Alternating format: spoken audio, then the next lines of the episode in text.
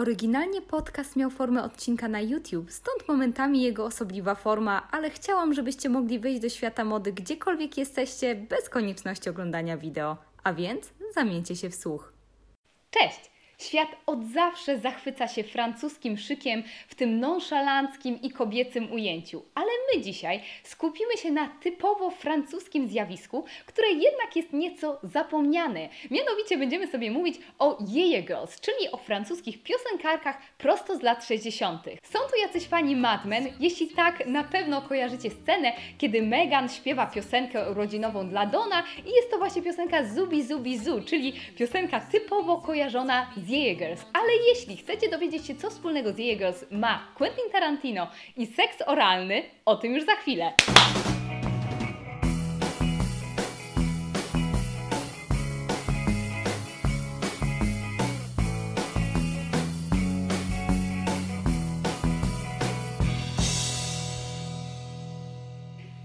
Zacznijmy może od genezy nazwy Jeje Girl, związanej z ruchem w muzyce, modzie, jak i kulturze. Etymologia nazwy Jeje Girls jest tak prozaiczna, jak Wam się pewnie wydaje. Otóż wiadomo, skoro były to lata 60., główne wzorce, jeśli chodzi o kulturę, pochodziły z krajów anglosaskich, a tam w rock'n'rollowych piosenkach, w refrenach często pojawiało się je. Wystarczy wspomnieć Beatlesów. She loves you, je, je, je. Tak, mamy więc nazwę.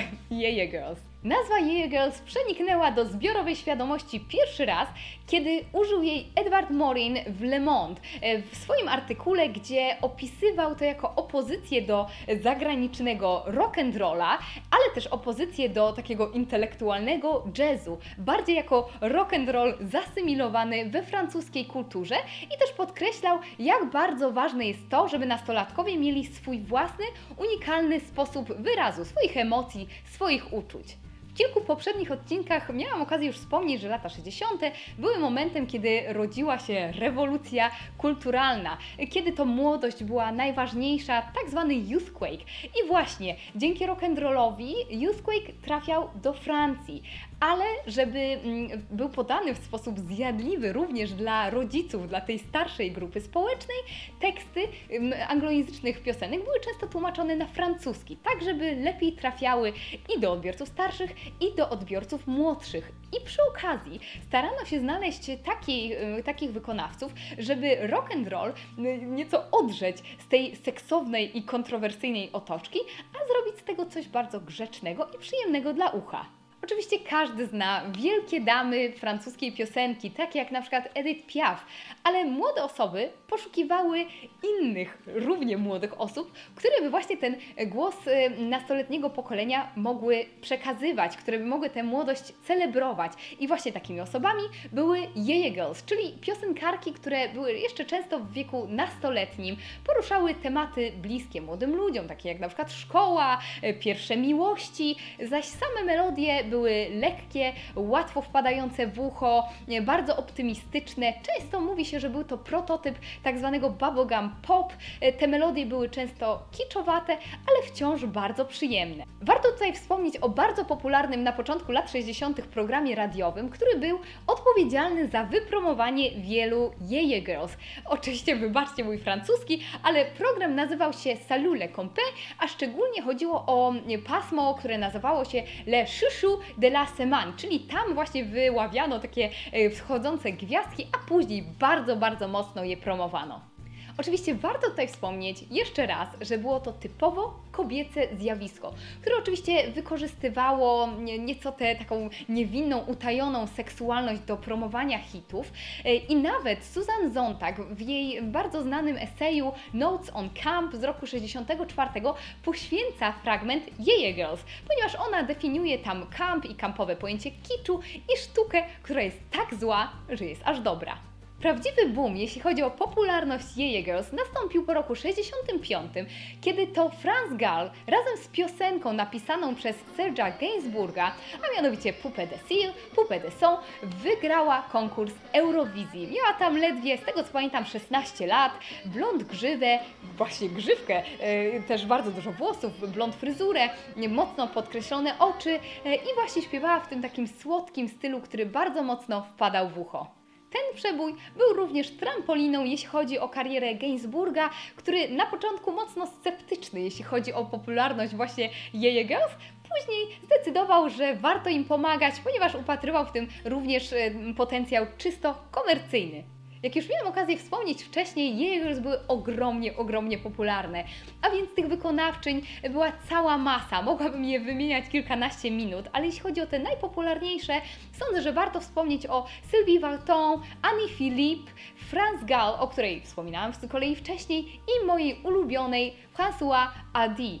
Ona odstawała od całej reszty, wedle mojej opinii, ale też e, wielu innych, e, bo mm, w dużej mierze sama tworzyła dla siebie muzykę i sądzę, że jej piosenki miały taki bardziej folkowy klimat, który zbliża ją nieco do piosenkarek na przykład z Wielkiej Brytanii czy też e, z USA, jeśli chodzi o ten ruch taki nieco hipisujący. Mm, ona była mm, też inna, jeśli chodzi o styl, ale o tym za chwilę. Czasami wymienia się Brigitte Bardot jako jedną z jej girls, ale nie sądzę, że można zamknąć ją właśnie w tym stylu, ponieważ ona była o 10-15 lat starsza niż ówczesne wykonawczynie. Wykonywała te piosenki, ponieważ były modne, dobrze się sprzedawały, były wówczas bardzo popularne, ale raczej nie osabiała tego ruchu typowo młodego i nastoletniego. Jak zawsze staram się nieco dopasować swoją garderobę do tematu odcinka i te falbany i ten kolor nie są przypadkowe. No właśnie, zacznijmy o wpływie Jeje Girls na modę francuską na początku lat 60. Należy tutaj zdefiniować kolorystykę garderoby typowej Jeje Girl, a więc był to pudrowy róż, ponieważ czerwony był zbyt drapieżny i kojarzył się z nieco dojrzalszą kobiecością. Był to baby blue, były to również różne odcienie jasnej zieleni, kolor żółty, pomarańczowy, wszystko albo jaskrawe, albo pudrowe. Te wszystkie kolory wiązały się jednoznacznie właśnie z taką dziewczęcością, kobiecością i niewinnością.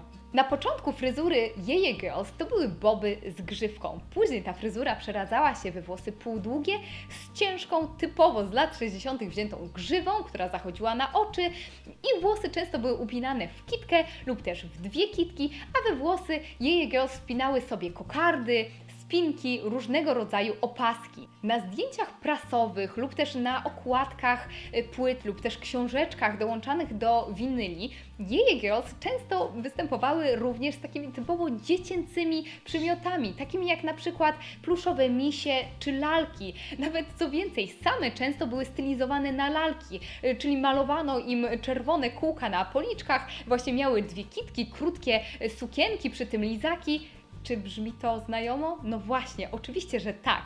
Wiąże się to z fenomenem Lolity. I tutaj pojawiała się kontrowersja, ponieważ z jednej strony były to niewinne piosenki, gdzie jego śpiewało o tym, że dużo im zadano z matematyki, jeśli chodzi o prace domowe, a z drugiej była to już jawnie i raczej w oczywisty sposób budząca się seksualność kobiet, które niemal miały 18 lat. Były to nastolatki, które osiągały prawie dorosłość. Jak już jesteśmy przy Lolicie, nie można nie wspomnieć o chyba największej kontrowersji związanej z Jeje Girls, a mianowicie kolejnej piosence napisanej przez Gainsbourga dla Franz Gall Sussex, a więc piosence o lizakach. Piosenka opowiada o dziewczynce, która kocha lizać lizaki, marzy o tym całe dnie i uwielbia, jak ich słodki smak wypełnia jej usta. Ewidentnie widać tutaj drugie, seksualne dno. I Gainsbourg na pewno zacierał swoje łapska, ponieważ wiedział, że kontrowersja równa się popularność. Co ciekawe, Franz Gall wspomina, że była wówczas na tyle niewinna i niedoświadczona, że absolutnie nie zdawała sobie sprawy z tego, w co się pakuje, mówiąc najprościej. Później mówi, że jak czytała komentarze w gazetach, bała się wyjść z domu, była zupełnie zawstydzona, nienawidziła tej piosenki, bardzo się pokłóciła z Gainsbourgiem, no ale piosenka była naprawdę bardzo dużym hitem.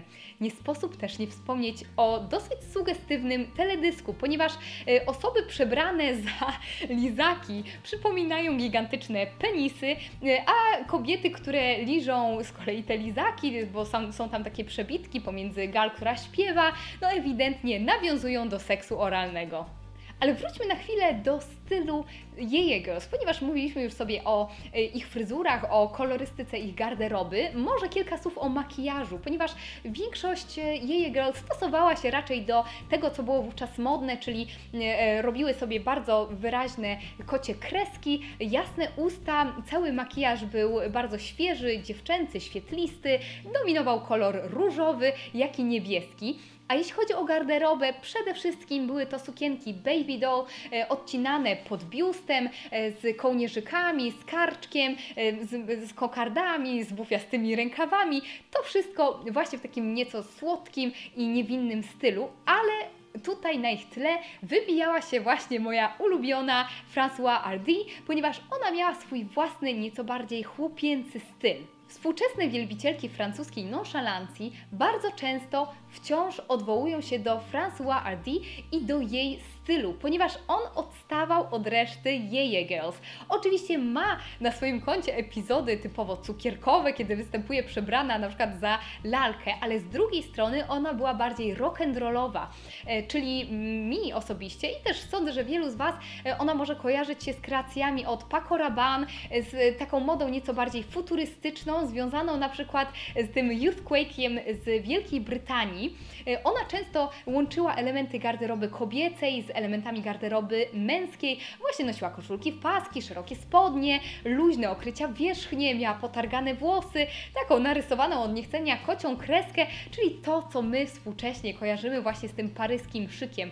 Nic dziwnego, że szaleli za nią Rolling Stonesi, jak i Bob Dylan, który nazywał ją najpiękniejszą kobietą na świecie. Jeśli chodzi o dodatki, które upodobały sobie jej Girls, były to przede wszystkim okulary w różnych szalonych kolorach, jak i różnych dziwnych wzorach, a więc okulary kwiaty, gwiazdy, występujące w różnych kolorach tęczy, tak żeby wszystko było właśnie bardzo radosne i wręcz dziecięce. Wraz z kolejnymi hitami na listach przebojów zaczęto dostrzegać wpływ Jeje Girls na kulturę, na modę.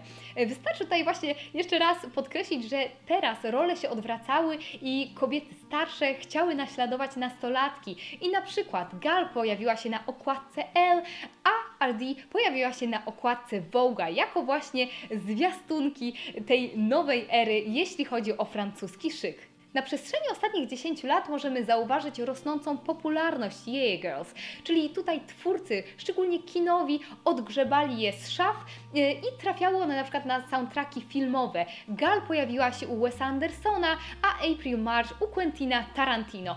A wiadomo, że soundtracki e, są popularne i ludzie zaczęli się ponownie Yeje Girls interesować. Jeśli chcecie dowiedzieć się nieco więcej o młodej kulturze francuskiej z lat 60., a także nieco więcej o samych Jeje Girls, sądzę, że warto sięgnąć po pozycję pana o wspaniałym nazwisku Deluxe, e, a ta książka nazywa się Jeje Girls of 60s French Pop. Ja uwielbiam Jeje Girl, zarówno jeśli chodzi o modę, jak i o muzykę. Zawsze napawa mnie to takim optymizmem i nieco nostalgią. Jestem ciekawa, czy miałyście okazję trafić na Jeje Girls gdzieś w przeszłości. Jak i ciekawi mnie również to, czy byłybyście gotowe ubrać się w podobnym stylu. Są tu jakieś fanki stylu François Hardy? Podnieście ręce w górę, ponieważ ja ją po prostu uwielbiam. Zgłębcie również styl innych Jeje Girls. Być może zainspirują Was do zmian we własnej szafie. Dajcie mi znać, co sądzicie w sekcji komentarzy na dole. Staram się czytać każdy komentarz, na każdy odpisywać.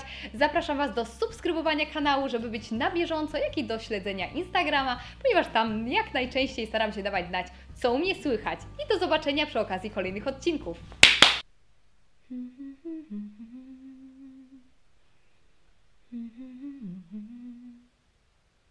Zubi, zubi, zubi.